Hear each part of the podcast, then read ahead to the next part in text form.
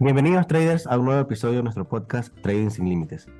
En este episodio tenemos un invitado especial, el cual en mi experiencia ha sido uno de mis mentores, ya que cuando retomé en este, este mundo del trading fue uno de los primeros los cuales él me ayudó a retomar y aprender ciertos conceptos del mercado.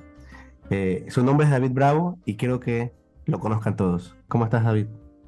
Hola, Mr. Jason. Muy bien. Contento por la invitación que acabas de hacerme, formar parte de, del contenido clave que estás haciendo para las personas que están iniciando en este, en este mundo muy interesante de las inversiones. Así es. Eh, yo recuerdo que cuando recién estábamos comenzando, o bueno, yo recién comenzando, eh, tú me ayudaste muchísimo porque yo no sabía muchos temas de Smart Money, entonces tú me ayudaste bastante con eso. Me recuerdo que tuvimos una semana entera en, en el intensivo allá en donde tú vives. En Guayaquil. Sí. Ajá, sí, sí, me acuerdo. Ahí nos pusimos nos pusimos a trabajar. sí. Yo quisiera que me cuentes más o menos cómo fue tu experiencia cuando recién comenzaste en este mundo, para que la gente te conozca un poquito más. ¿Cómo te llevó, qué, qué fue lo que te llevó a interesarte en este, en este mundo del trading? Ok. Bueno, yo creo que, bueno, primero, mi primera habilidad para ganar dinero fue la de marketing digital, pero en el camino vi que también había una manera bastante interesante de hacer dinero, que era con trading, por la forma como tú lo podías generar, que era con un lacto, un horario flexible, que es en la mañana, porque yo solo opero New York, y darme cuenta de que solo invirtiendo poco tiempo podía generar un buen ingreso. De hecho, hasta superior de lo que estaba ganando con marketing digital. Eso fue lo que prácticamente como fue el motivo por estudiar otra habilidad, que en este caso es trading.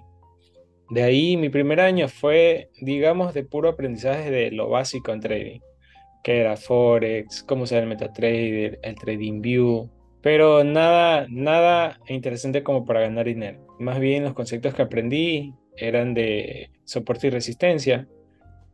Aprendí a usar un poco indicadores que más que me mareaban y no me daban ningún resultado. Pero en mi segundo año conocí los conceptos de, de liquidez, de fractalidad, y tuve un buen mentor que prácticamente me brindó esos conceptos pero simplificados y que analizando las gráficas limpias me ayudó a tener mayor claridad para, a la hora de analizar.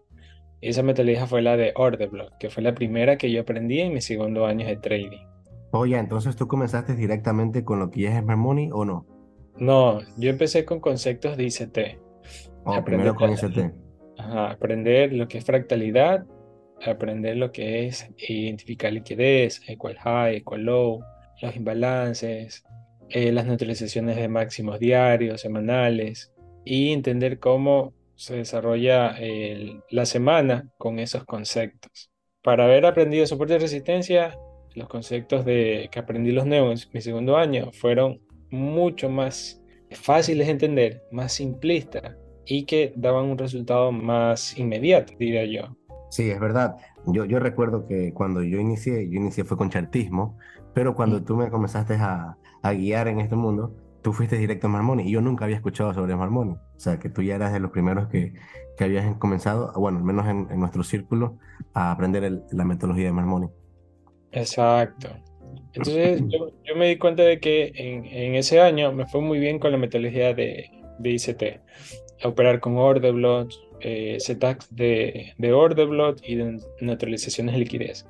Y eso va a un promedio de 20 a 30 pics de stop loss. Pero en el camino, mientras uno va buscando más información para mejorar y todo, fue que encontré Smart Money, donde había personas que ya estaban utilizando stop loss más pequeños. En eurodólar de 5 a 10 pics, en libra dólar de, de 8 a 15 pics, en libra yen manejaban ese promedio. Entonces yo decía, si yo logro reducir mis stock loss de 20, de 30 a 15 a un 50%, quiere decir que puedo obtener mejores beneficios. Y ahí fue que comencé a aprender más los conceptos de Smart Money. Así fue el tema. Ok, entonces estoy desarrollando poco a poco todo eso. Podemos decir que esa es tu estrategia preferida, la que más estás enfocado desde que comenzaste en este mundo de Smart Money. Sí, así es. Y en la actualidad combino ambos conceptos pero trato de siempre reducir los stop loss por un tema de beneficio y un tema de, de pérdida, pues no de gestión de pérdidas. Perfecto. ¿Y tú cómo lidias a veces con, eh, porque sabemos que, que, en este mundo nunca nada es es como lo pintan, que es fácil, que es sencillo, que vas a, entrar, vas a aprender y vas a ganar. ¿Cómo lidias tú con eso de la, del estrés, de la presión que pueden acompañar a este mundo?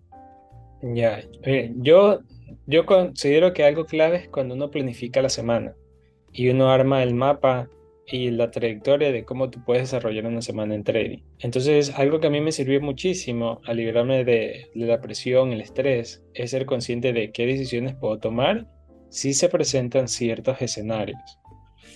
Y lo que hago es los domingos hago una planificación. Ok, esta es la gestión de pérdida que voy a manejar esta semana porque la anterior salí en pérdida. O esta es la gestión que voy a manejar porque salí en profit. Y qué pares voy a operar, si voy a operar noticias, debo de evaluar si las noticias van a afectar mis escenarios, qué gestión de riesgo voy a manejar, si veo una zona para dejar orden limit o la puedo operar en vivo. Y es como que se convierte más consciente el, hacer, el tomar decisiones. Y bueno, hubo un tiempo donde me estresaba cuando yo entraba, quería que se me dé el trade rápido. Y decidí que tenía que desarrollar el hábito de entrenar una vez puesta la, la orden. Entonces yo ponía mis órdenes y me iba a entrenar Jiu-Jitsu. Y ya después me daba cuenta si salía en SL o iba en Profit. Y me sirvió porque me desapegaba en ese tiempo, en ese lapso, de ver la gráfica. Porque yo sí estaba entrenando, estaba fortaleciendo mi cuerpo, disipando estrés. Y obviamente eh, bajaba de peso, que era mi objetivo en aquel entonces. Claro, entonces eh, tú puedes decir que tú también consideras tus hábitos importantes para poder disminuir la presión, el estrés, todo lo que acompaña en este mundo. Y hablando justamente de eso, yo sé que tú eres una persona de hábitos y cambian sus hábitos que solían ser eh, no ayudar mucho en tu vida a hábitos más productivos. No sé si tú me podrías decir cuál, cuál hábito ha sido el más importante que has tenido que cambiar en tu vida para poder llegar a ser un trader eh, rentable, exitoso, que se puede decir. Yo diría que el, el tema de la gestión de riesgo en la operativa, que el tratar de sí o sí enfocarse en siempre perdurar en este negocio. Entonces, esa, el tema de la gestión de riesgo no lo va corrigiendo en el camino cuando va teniendo desapegos. Como por ejemplo, ya hoy día perdiste el 1% o lo que hayas destinado a perder, ya, se acabó ese día. Ya simplemente vuelve a la noche, evalúa qué pasó y hay otro día con el que puedas trabajar. Pero antes es como que tienes muchos apegos y te enfrascas en el resultado, tienes mucho apego al resultado y eso no te deja avanzar. Entonces en el camino uno va creando hábitos para desapegarse. Por ejemplo, uno de los que a mí yo considero que me ayuda bastante es hacer ejercicios. Termina el, el, lapso de tiempo donde uno busca escenarios en trading. Si no hay, yo me voy a entrenar. Si pongo una orden, me voy a entrenar. Y cuando ya estoy en el gimnasio, o con la persona que me entrena personalmente, es muy diferente porque yo ya me desapegué de gráfica, ya con él no voy a ponerme a hacer trading, pues no. Ya simplemente si se dio el resultado, sí, y si no, no. Eso yo considero que me ayudó muchísimo a desapegarme de las gráficas. Ok, entonces tu hábito de, de, hacer ejercicio es el que más te ha ayudado en este mundo, ¿no? Exacto. Y creo, que, y, y, creo que no solamente en este mundo, creo que debería ser en todos, porque es lo que te ayuda a liberar bastante estrés, eh, aumenta tu creatividad, muchas cosas diferentes te aumenta el, ejercicio. Exacto. Y aparte, cuando yo entreno, yo escucho audiolibros. Oh, también he escuchado audiolibros. ¿Algunos que nos puedas recomendar? Por ejemplo, el Su deseo, su mandato. Ese, ese es increíble porque enfrascan a que tú siempre debes sentirte bien. Tienes una meta, asegúrate de sentirte bien. ¿Quieres lograr ciertos objetivos? Asegúrate de siempre sentirte bien. Entonces cuando yo pierdo, lo primero que pienso es que ya no, te, interfiere en mis emociones ahora la pérdida, ni eh, la euforia de algún profit. Simplemente, ok, gané o perdí, o vi, y trato siempre de sentirme bien el resto del día. Y eso lo aprendí en esos audios que escucho cuando voy al gym, que hasta el día de hoy lo sigo escuchando. Ok, entonces tú siempre escuchas audiolibros. Yo, yo, yo recuerdo que cuando fuimos una semana a estudiar contigo, tú me recomendaste un libro muy importante que, que fueron de los que me, me ayudaron muchísimo en ese tiempo que estábamos en proceso de fondeo. Y tú justamente había, habías cobrado una, una fuerte suma, que te, te, una pregunta sobre eso.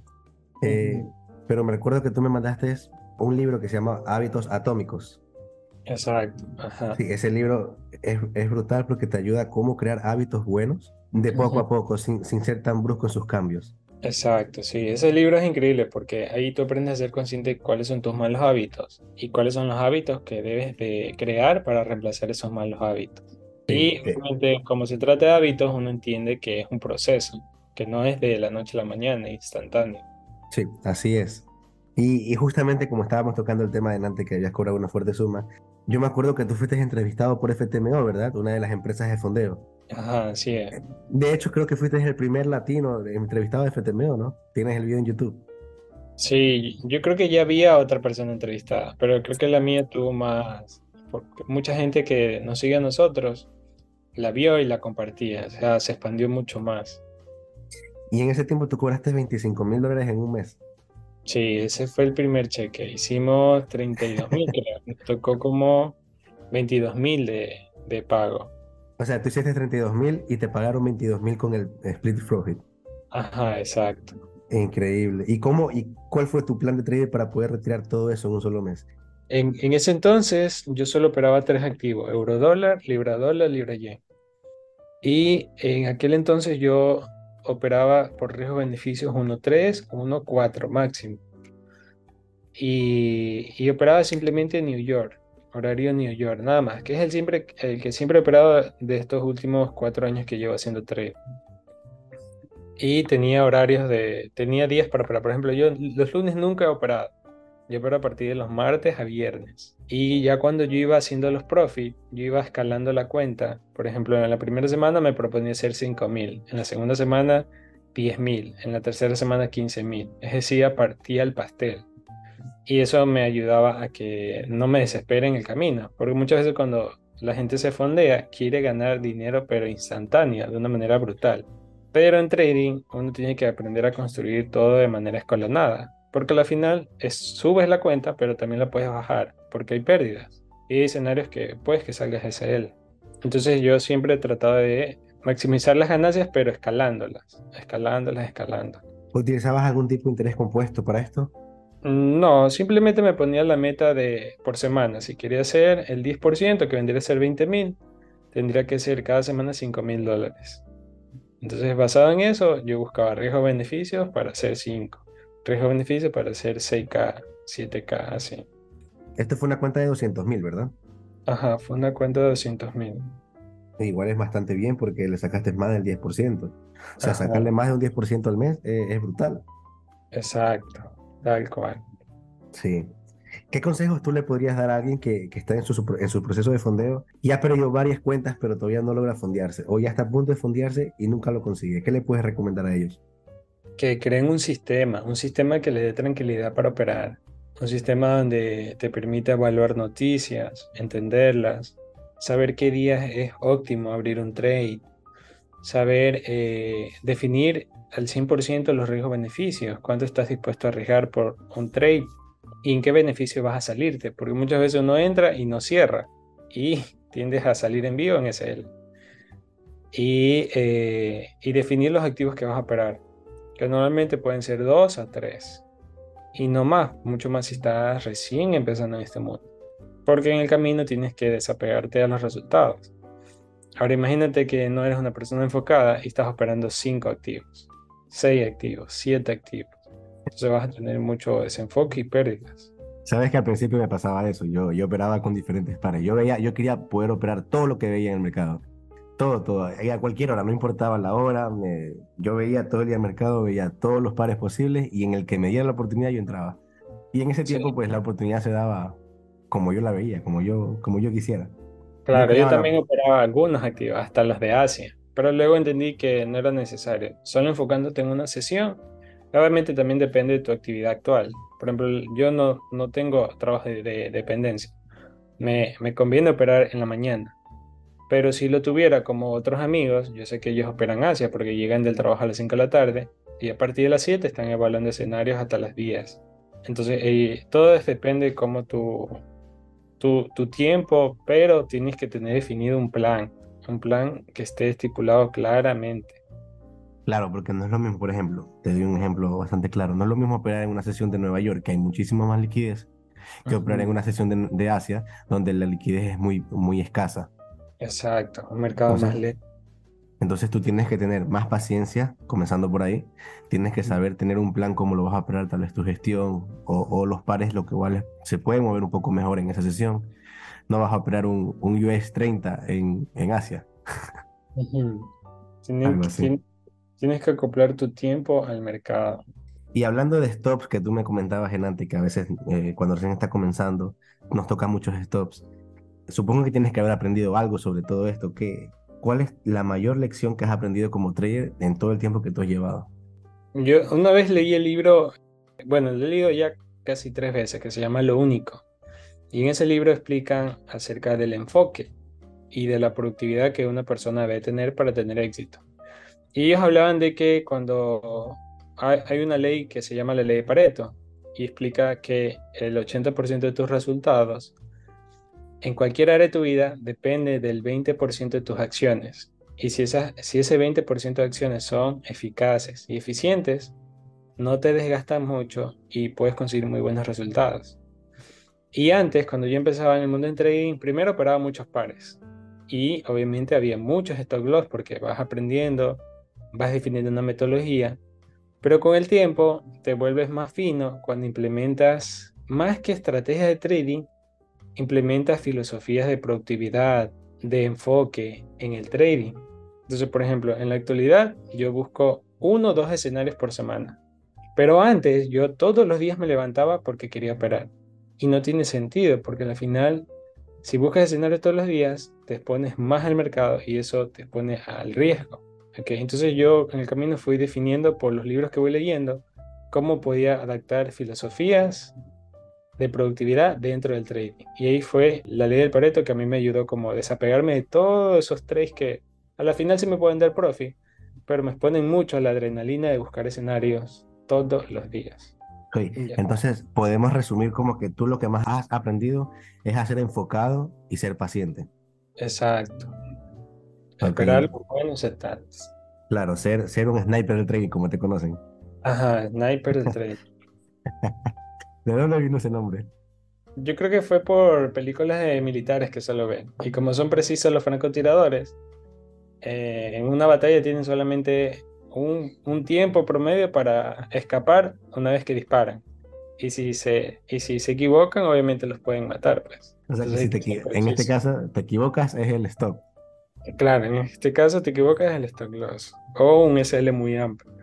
Yo, recuerdo que teníamos un, grupo que se llamaba Snipers del Train, ¿de acuerdas? Con todos los muchachos, sí. Eh, hablando sobre esto, ¿cómo ves el futuro del trading? En, un futuro, en unos cinco años, ¿cómo lo ves? ¿Qué cambios crees que se avecinan? Porque hay muchos bots, hay muchas empresas de fondeos.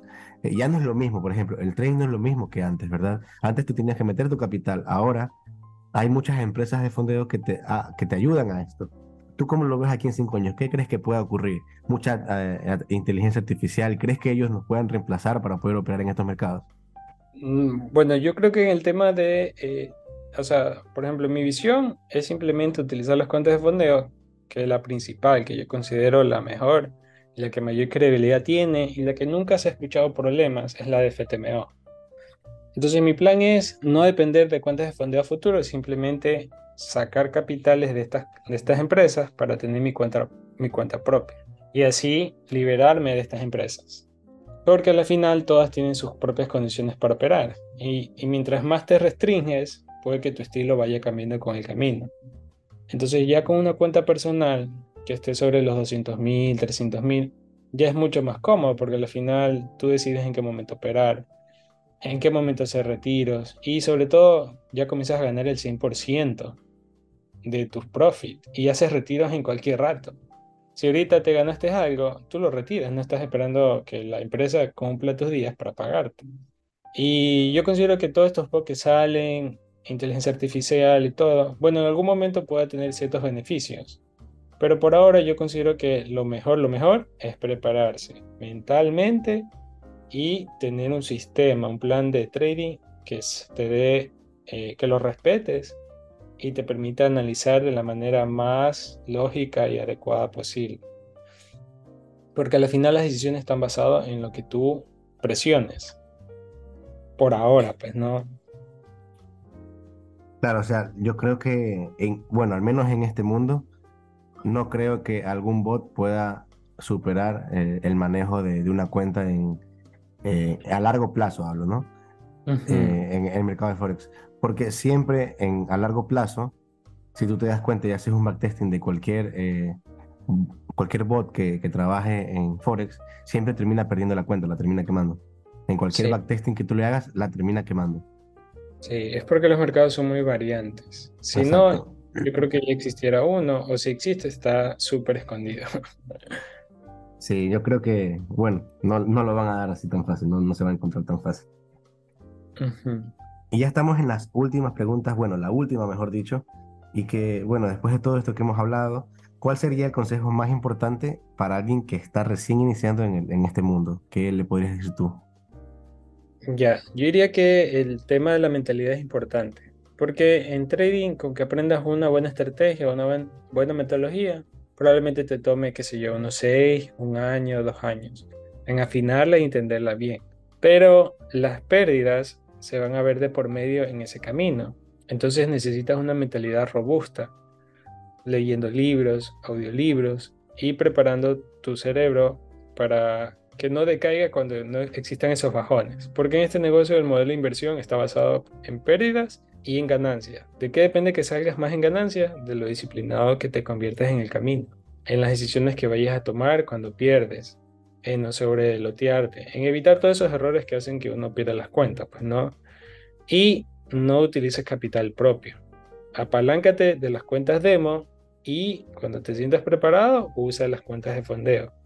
Porque es preferible perder 100 a 600 dólares a perder 5 mil, 10 mil dólares como pasaba al, principio, en nuestros, en nuestros inicios usábamos capital propio. Pero ahorita es una ventaja utilizar las cuentas de fondeo, sobre todo las que tienen mayor credibilidad. Yo diría que ese consejo sería mentalidad robusta, aplicar a cuentas demos, a cuentas de fondeo y visualizar una metodología bien, pero bien aprendida en un promedio de unos 2 a 3 años. Y vivir ese proceso, ¿no? De falla y error, falla y error, ir mejorando. Sí, tienes toda la razón. Hay muchas personas que comienzan en este mundo y quieren hacerlo ya, o sea, quieren en dos meses, tres meses ya ver resultados. Y no es así. Porque aunque mucho que tú, por ejemplo, yo hago sesiones en vivo con mis estudiantes, aunque yo lo haga mucho, no va a depender 100% de mí. Yo puedo mandar una buena operación, y salimos profits, pero la persona no aguanta bien la, la, operación un 1.8, un 1.10, porque le falta un poco mentalidad. Y yo ya no puedo manejar ese tema. O, tal vez salimos una semana en negativo y la siguiente semana le da miedo seguir operando. Y esa semana salimos positivo. Entonces es algo que tiene que ver bastante de mentalidad y mucha paciencia. Exacto. Por eso es el tema de desarrollar una mentalidad robusta, eh, con libros, audiolibros, y también mentores que no tengan que ver con trading, sino coach de desempeño, de inteligencia emocional. Sí. es muy importante eso también. ¿Algún, ¿Alguno que les pueda recomendar a ellos, un coach o algo? bueno, hay algunos, pero todo depende de tu situación, pues, ¿no? Por ejemplo, en algún momento yo tuve muchos apegos por ciertas frustraciones que tuve, personas que me fallaron en el camino. Entonces ahí yo opté por un coach de inteligencia emocional, ya que se llama Carlos Rossi. Pero todo depende de, tu situación actual, pues, ¿no? Súper. Bueno, Mr. David, ha sido un placer tenerte en nuestro podcast. Un placer que nos hayas podido compartir toda tu, experiencia dentro de este mundo y espero que a muchos de nuestros oyentes les sirva tu experiencia. Eh, esperamos que después tengamos algún otro episodio que podamos compartir con nuestros traders y pues agradecerte este espacio también. Ok, Mr. Katana. Agradezco por la invitación de formar parte en el contenido que estás desarrollando, que está muy bonito, muy práctico y simplista, que eso es lo que le ayuda a las personas en los inicios, pues, ¿no? Imagínate si hubiesen existido estas cuentas cuando nosotros recién comenzamos el trading, hubiese sido el camino más fácil, porque ya hay una metodología probada y más sencilla de aprender, a diferencia de todos los conceptos que tuvimos que meternos en la cabeza. Así que, Mr. Katana, felicidades por el contenido que estás haciendo y gracias nuevamente por haberme invitado a formar parte del contenido que desarrolla semana a semana. Muchísimas gracias, David, y pues nos vemos en el siguiente episodio. Chao.